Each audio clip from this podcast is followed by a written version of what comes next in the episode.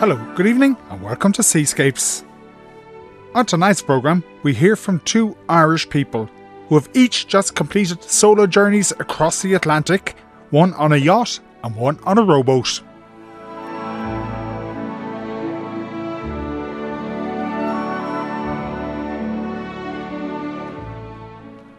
On Christmas Day, photographer Jim Schofield achieved a lifelong ambition when he finished a solo race across the Atlantic.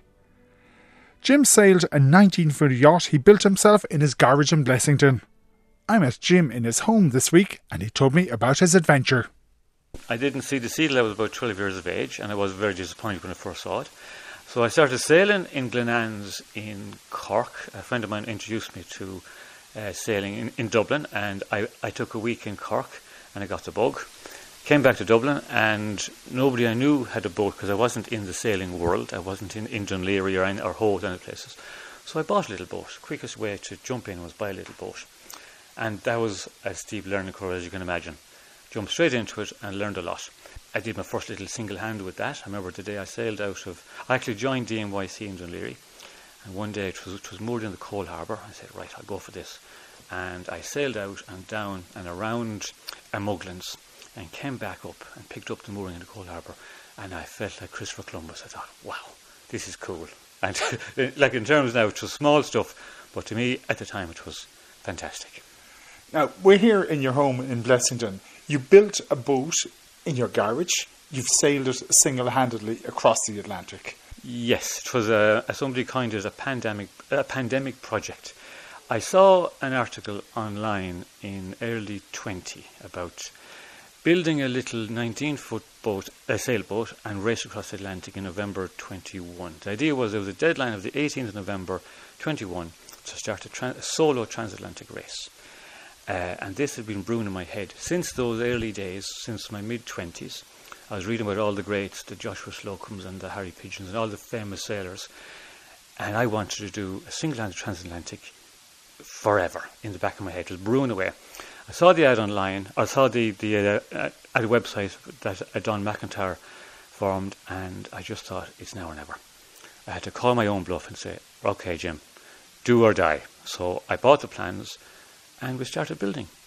And the uh, COVID hit, of course, and I was locked in my shed for literally seven days a week. So in a way, it was a happy accident that COVID, that, that, the, that the pandemic was on, because I was able to spend time doing it.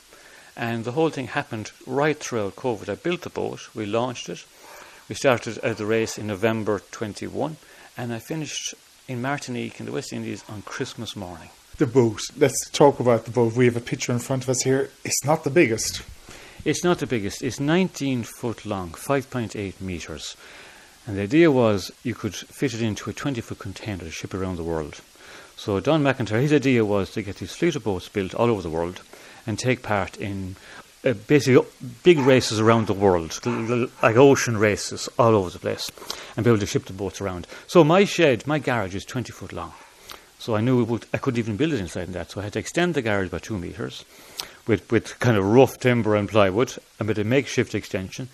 Uh, I got the plywood and I started building. How do you even start at something like this? You get the plans.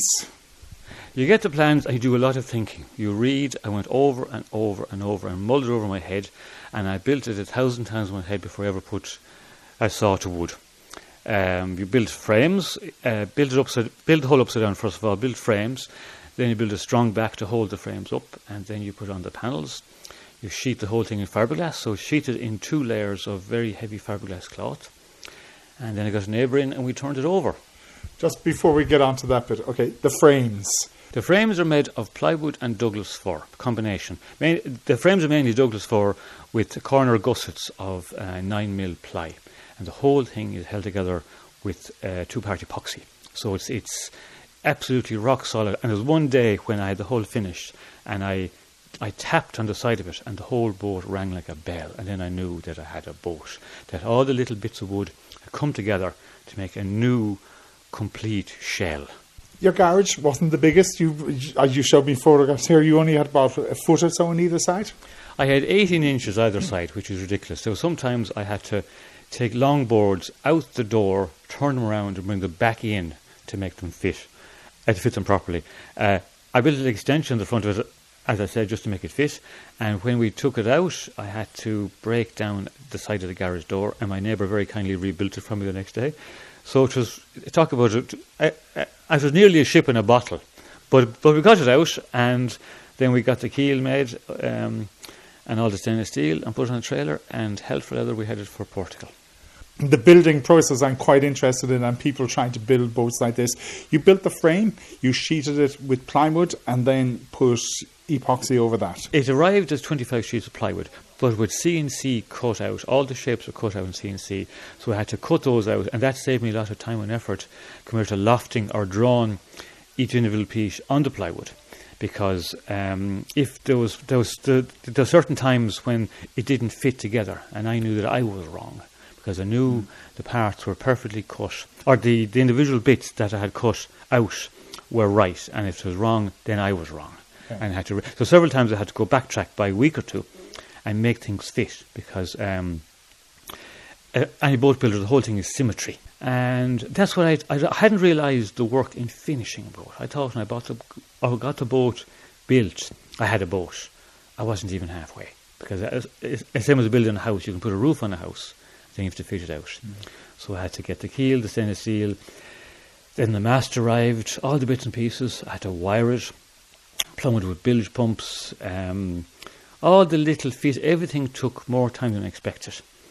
Um, and then, of course, the race to get finished because I had to, it had to pass regulation for race for uh, for, uh, for Atlantic race. So I had a ten-page A4 checklist of boxes to tick the race was about to start. You loaded the boat onto a trailer. We loaded the boat onto a trailer and we headed from Rosslare to um, Bilbao and we drove it. I drove non-stop for 20 hours, right from Bilbao right down to Lagos on the south of Portugal because the race was starting on the Monday morning. This was su- I arrived at seven o'clock on the Monday morning. Now fo- t- there were six of us heading off for a qualifier from Portugal to the Canary Islands.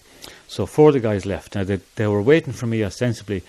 They said they were waiting for the Irish guy. They were waiting for me because they needed flares I had brought with me because they couldn't get them in Portugal. Small little handheld flares as part of the regulations. So four of the guys left on the Monday morning. Don, the organizer, left on the thir- on the Wednesday, and uh, Roger and Alan, two guys, two guys from Dublin, came with me, and they said, Jim, on Thursday morning you're leaving here hell, who's or high water, we're cutting your lines and you're going, and that's it. And uh, that's exactly what happened. So on Thursday morning, uh, my race began, and I set sail. I literally put on the self steering gear on the Thursday morning. I'd never tried it out. I brought it out of the plastic bag on the pontoon on the Thursday morning. We screwed it together, we put it on, I motored out, I put up the sails, and I knew it was 210 degrees from Portugal to Lanzarote. And I was so exhausted, I went down below and I fell asleep. I woke up two days later. The boat was still steering 210 degrees straight from Portugal. How did you feel when you got on the start line after all that work? Exhausted. I should have been, uh, as a combination of elation and exhaustion, but uh, the real, the uh, 600 qualifier was fun. That was like I was sick as a dog the first two days because I hadn't sailed literally for nearly two years before that. So okay. uh, in a small boat, 19 foot long, two and a half metres wide, it was pretty rough inside. Any kind of a sea and you were tossed around inside. So the first two days were rough and then I got used to it.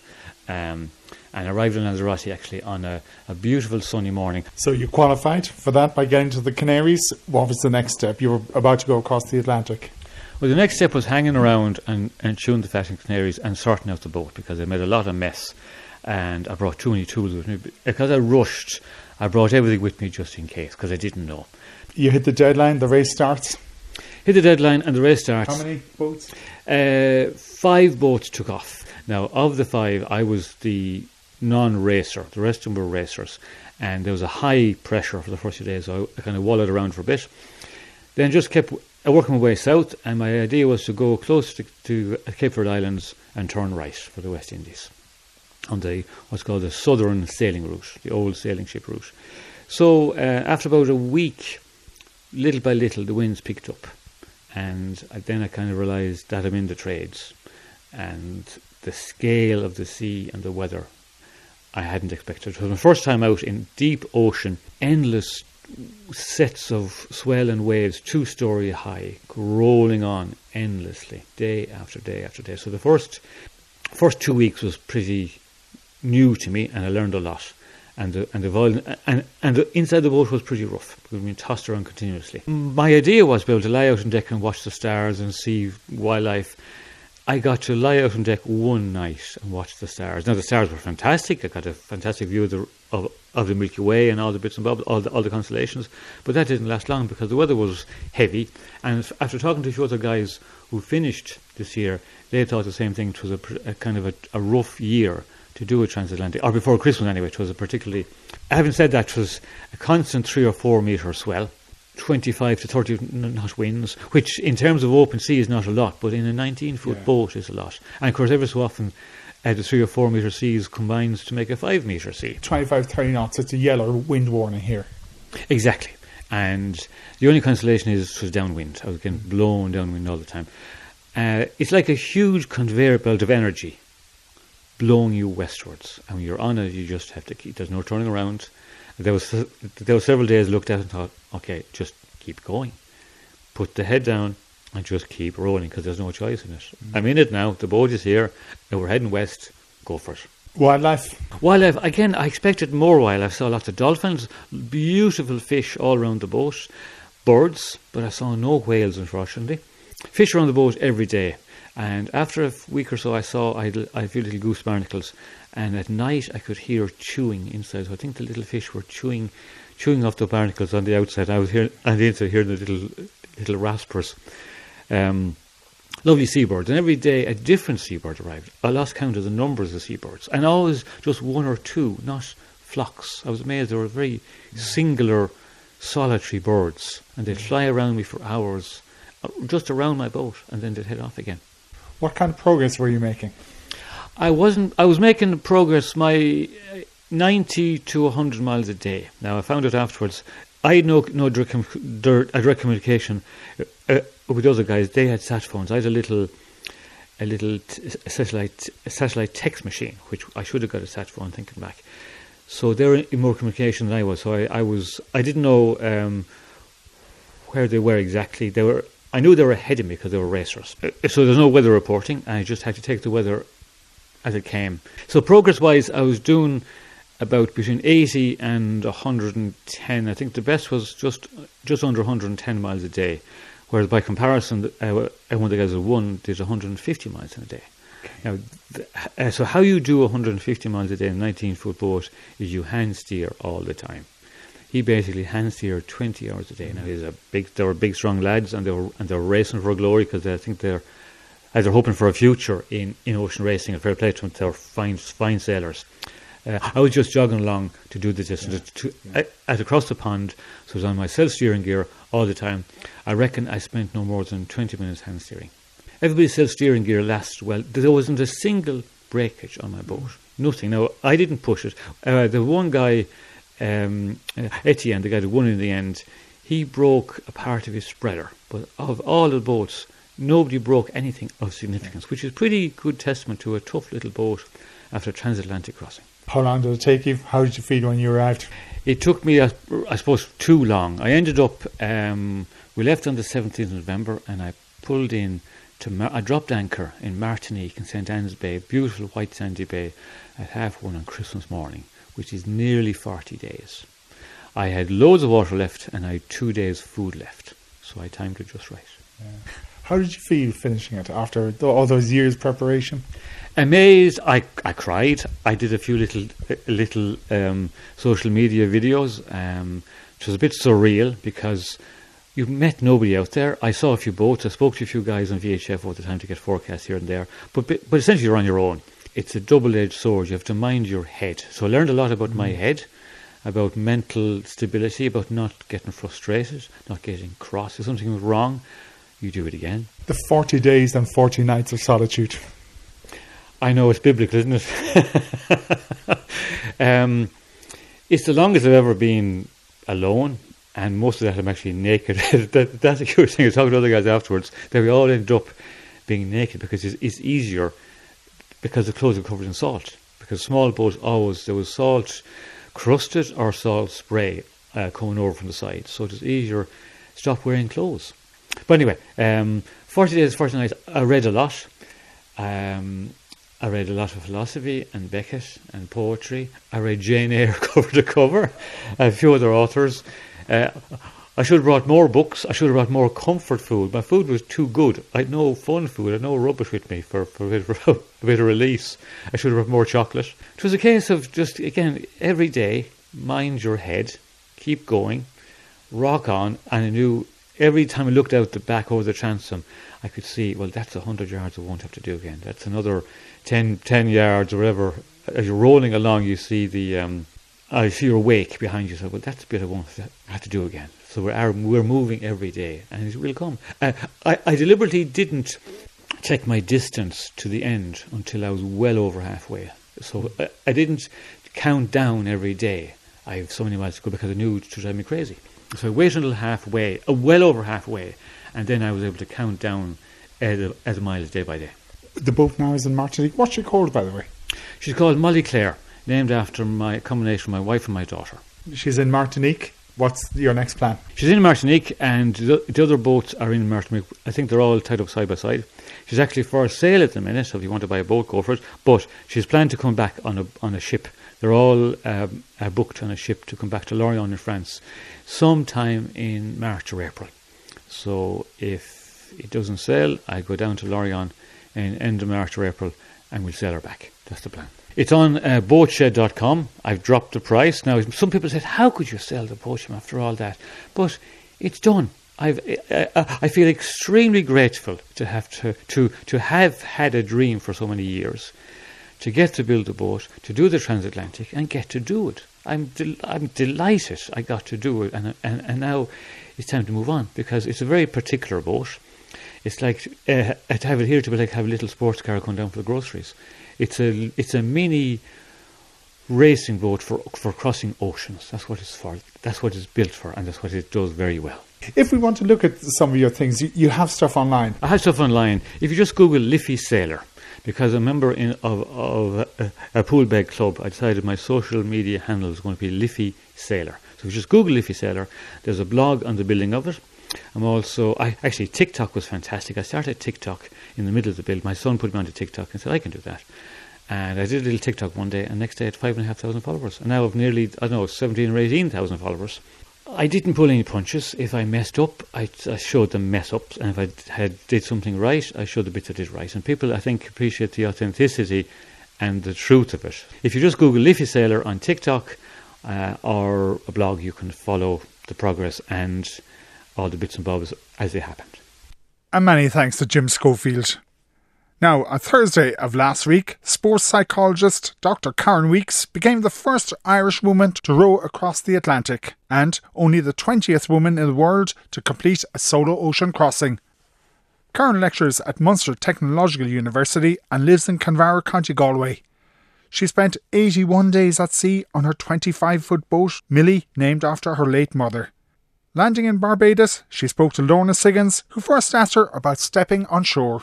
Uh, seeing the land was pretty cool, and I could actually smell the land. Uh, you could smell sort of the, the vegetation and everything like that. And uh, stepping off was funny because I pulled up into this little pontoon, and um, the Minister for Sport from Barbados and the Minister for Tourism was there as well. And I stepped off, and I had a major speed wobble. I nearly went off the end of the pier.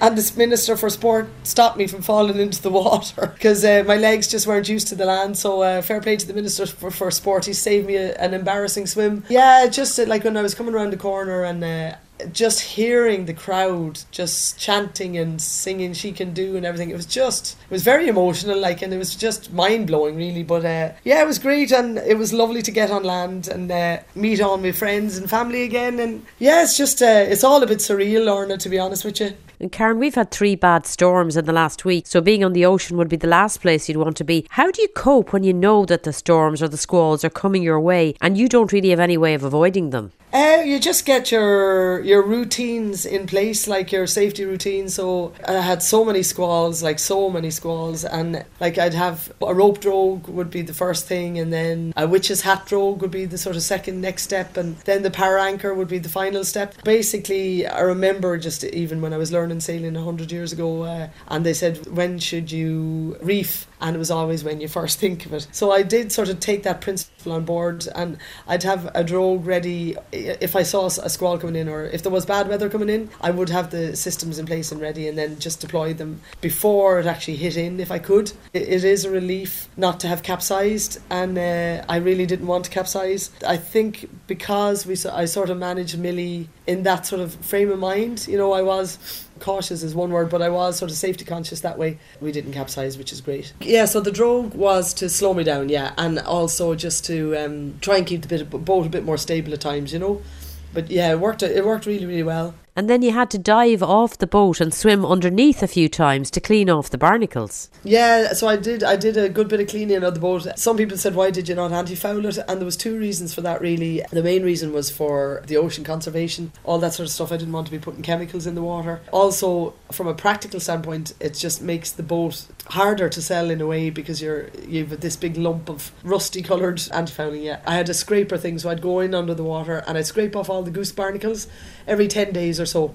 So it hasn't been done for about two weeks now because the waves were just too big the last couple of weeks. And you had a lot of marine life for company, including barnacle loving dorada fish. The dorada fish were there right till the end. I'd say 15 miles, 15 nautical miles before the end. But yeah, they I had two batches, one batch on the first few weeks and then my reliables then. I really felt I got to know them and everything. It was amazing actually because uh, they just hung under the boat and one of them was always there. If say if I'd stopped rowing and then I started rowing again, they'd jump up and crash onto the sea. And I think they were sending a message to the other saying like she's on the move again because they like me. It was like an island. They can eat the goose barnacles first of all, but also they can shelter from the, the sun. So yeah, they were lovely and I was sad to see them go really. And was it just one shark you met, the one that you hit with the oar? Yeah, one hammerhead shark. Yeah, the, the hammerhead shark that I hit in the head with the oar. So yeah, he was the only uh, he was the only shark I saw. I'm sure there was others, but he was the only one I saw for sure.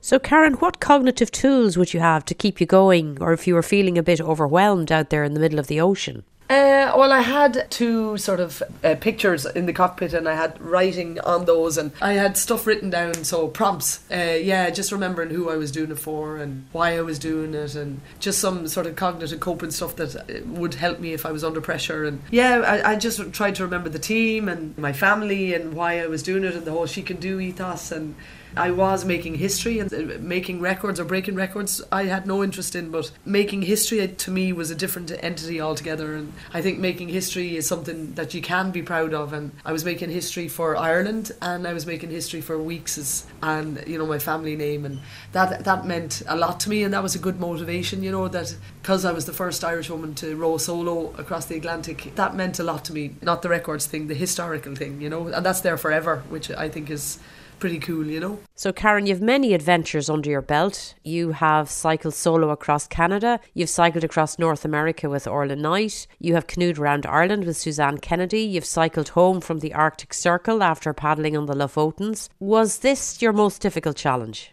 Oh, by a million miles. Absolutely. Yeah, yeah, yeah. Oh, it was just, it was very, very, very tough. And like today is the first day that I cannot be worrying not worrying but i'm not focused. My brain isn't focused on what's happening next what's coming next with the weather what's what i have to consider for me and millie for our safety.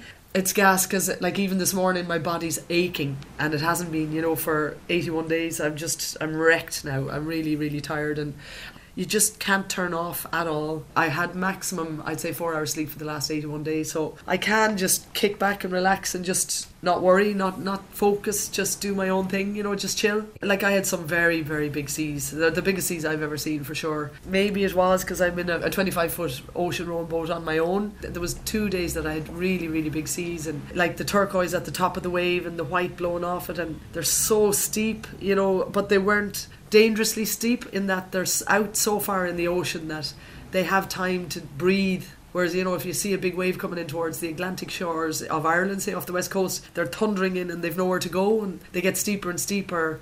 But out there, they they have space to breathe and So your boat goes up the size of the wave and then it goes down the other bit or sometimes you might surf it or whatever but uh, yeah they were they were very big and but they weren't aggressive to me you know which was nice. So i'm sure you're looking forward to a well-earned rest. And uh, what's next karen plant spuds and plant vegetables. We have a lot, an awful lot of plans for she can do. Like she can do 2021 is complete. That was the ocean row. We have plenty of ideas to help promote girls into adventure sports and to participating in pushing their boundaries and just doing something that they hadn't done before, and also then to promote the sustainability and ocean conservation. So yeah, she can do will live on, and I live on in my vegetable patch and chilling out with my buddies. And many congratulations to Karen Weekes, speaking there to Lorna Siggins.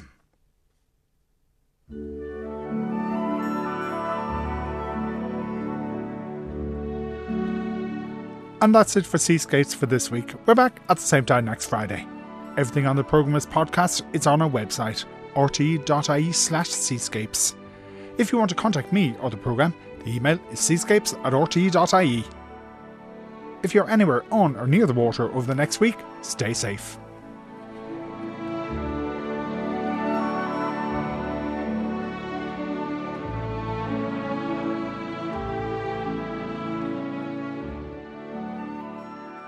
And Seascapes is presented and produced by Fergal Keane.